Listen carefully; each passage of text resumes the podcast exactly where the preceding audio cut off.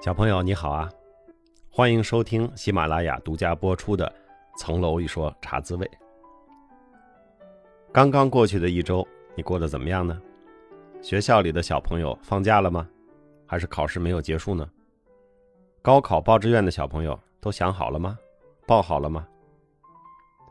这周教育界有个大新闻哈，不知道小朋友们关注没有？北京东城、西城的小学入学发生了很大的变化啊，尤其是我的学籍所在地啊，北京西城区，引发了不少的议论。具体的政策我不懂，但是我认为啊，学校选拔人就是要靠考试。考试也许不是最好的办法，但是考试一定是比买房更好的办法。欧洲杯只剩下一场比赛了。啊，在我完全没有关注的情况下，英格兰队知耻而后勇，杀入了决赛。果然啊，当我 mind my own business 的时候，英格兰就厉害了。那你说，为了英格兰和女王的荣誉，这场温布利的决赛，我是看呢，还是看呢，还是看呢？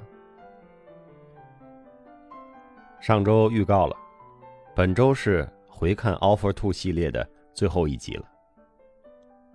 接着上周说，拍戏回来大概一个月的时间啊，暂时的恢复了正常的工作。到十月底的时候，在京的几个参加拍摄的实习同学到君和来做客，这是他们第一次到北京君和的办公室。晚上我们一起在日坛公园啊喝啤酒吃香肠，挺愉快的。到了十一月四号，《Offer Two》节目上线了，那天播的是先导片面试。这也是我和今天在听节目的大多数小朋友第一次见面的日子啊，值得记录一下。是二零二零年的十一月四号。我们所谓的这个节目啊，出了不少人力，所以借此机会呢，就搞了一个首映式，邀请前期帮助组织协调、案例准备的各方面的同志，齐聚三里屯的三克电影院啊，我们包了个场看先导片那天肖律师、曹主任。郭律师、韩帕、王颖飞、刘一成都去了，在大屏幕上看这个还是挺爽的哈，每个人的脑袋都特别大。看完了，肖律师说：“你们参加拍摄的人都谈谈体会吧。”到韩帕那儿，他说：“我最大的体会就是认识史律师十几年了，到这次才知道他脾气这么大。”我说：“嗨，你这叫什么拍摄体会？”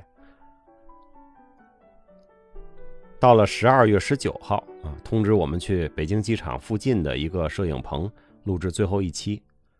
加油团在摄影棚里的录制是我们在上海拍摄之后马上就开始了的。他们一次是录两期啊，摄影棚就选在了北京机场附近，也是为了各位老师飞过来方便。中间呢，我们就得到了消息，加油团差不多把要竞猜的都猜中了，所以我们需要现场发三个 offer。拍摄之前啊，关于哪些人进棚也是改了好几次，主要的原因还是因为地方太窄。大家可以看到，最后所有人都在的时候，那是非常挤挤叉叉的样子。然后最后定下来是肖律师代表所里，曹主任代表人事部啊，王律师代表上海办公室进棚发 offer。虽然不需要我们进棚，但是呢，我们也得去，因为当天还有一个时尚芭莎的拍摄。我知道哈，小朋友希望在最后一集看到我。但是当时不需要我进棚，我是很开心的。为什么呢？因为第二天我有一个六点多的早班飞机，我带孩子去海南。棚拍结束的太晚，你看我这人又怕饿又怕困的，我担心我要不舒服。结果一说说你们拍完时尚芭莎就没事了，我那会儿很开心。事后证明啊，我真的应该开心，因为第二天早晨我去机场的时候，他们才刚刚完事儿。我大概是午后到了那个片场，先化妆。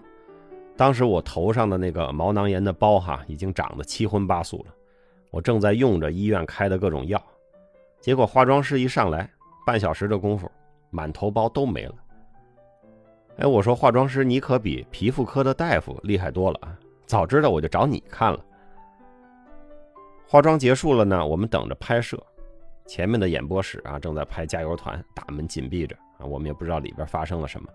我和王律师呢，就站在楼道里聊天，正聊着，我听见身后有一个人叫了一声“王律”。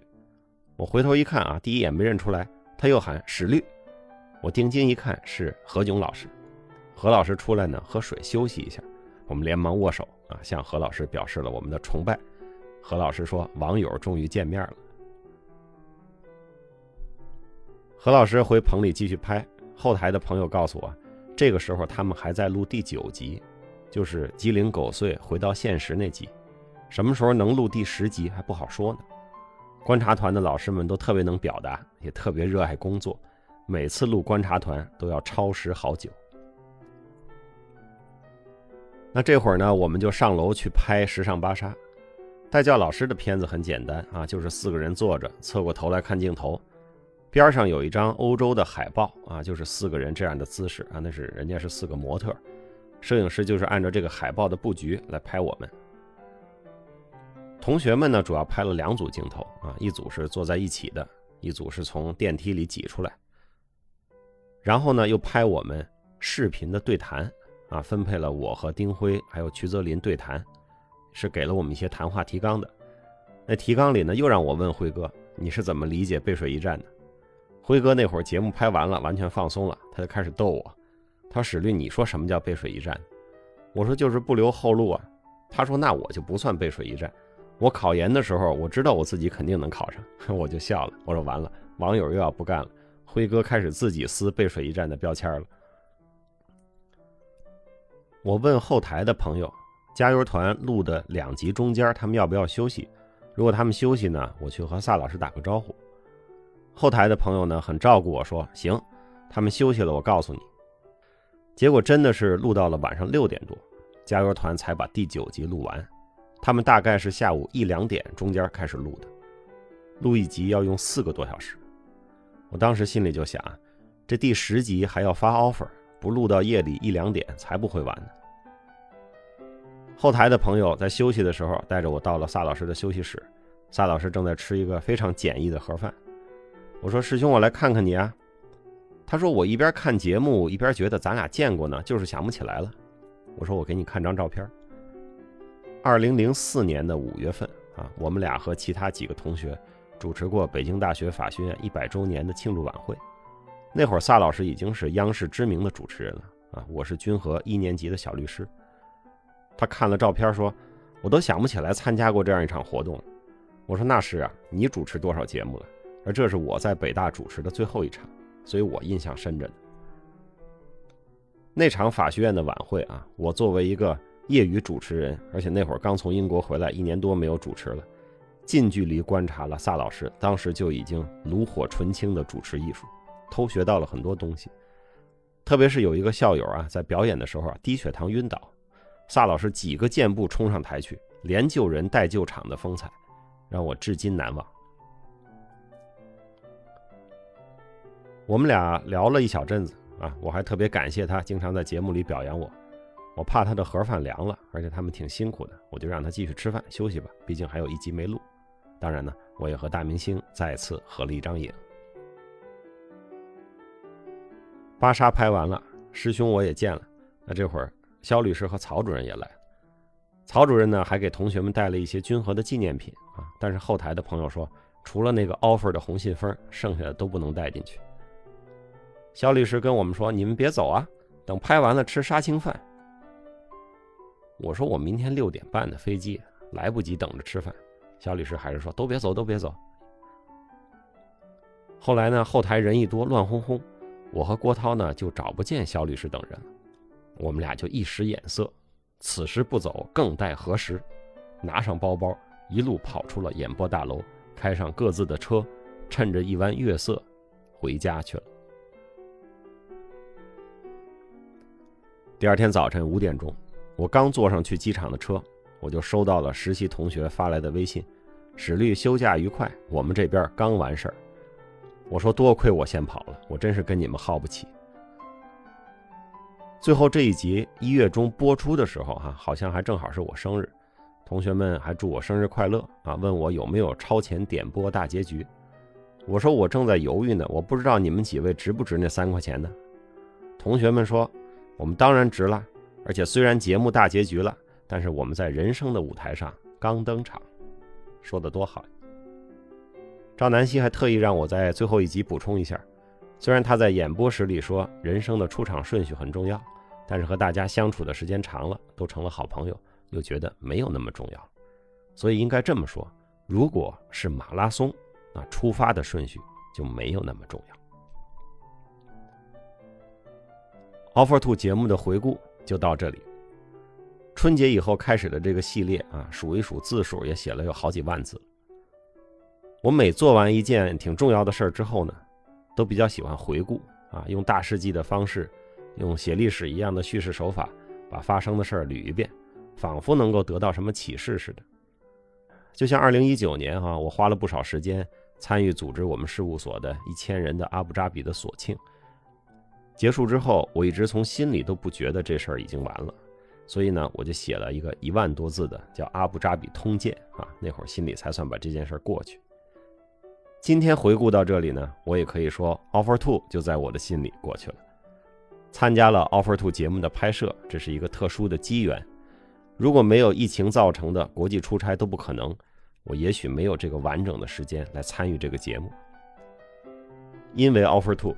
结识了各位茶滋味的小朋友，结识了各位一经一史的小朋友，我也感到这个戏拍的真值。在和大家的交流中呢，我的一些过去学习的体会、职业的体会，也有机会能跟大家分享。我更觉得 Offer Two 之后所做的事情，这个意义远远大于节目本身。我们饮水思源啊，这里还要感谢所有促成这件事儿的贵人们。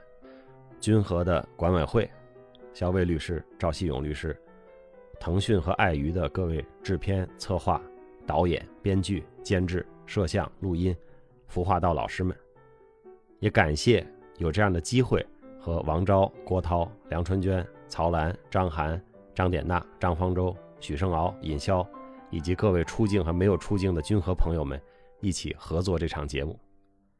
感谢中间各位来探班和支持的朋友们，感谢加油团老师的精彩点评和指正，感谢有这么大的缘分认识这样一批有趣有才的年轻人：曲泽林、王颖飞、王潇、赵南希、刘玉成、丁辉、朱一轩、詹秋怡、李敬业、何明哲。再说一遍我那句陈词滥调吧，小朋友，很高兴。通过 Offer Two 这个机缘认识你，这只是我们长久关系的开始。明天太阳还会升起，你会发现我们的关系更好了。让我们在今后的日子里继续一起努力找时间读书，努力找时间锻炼，多多帮助他人。小朋友，祝你周末愉快！意大利加油，英格兰加油，小朋友加油！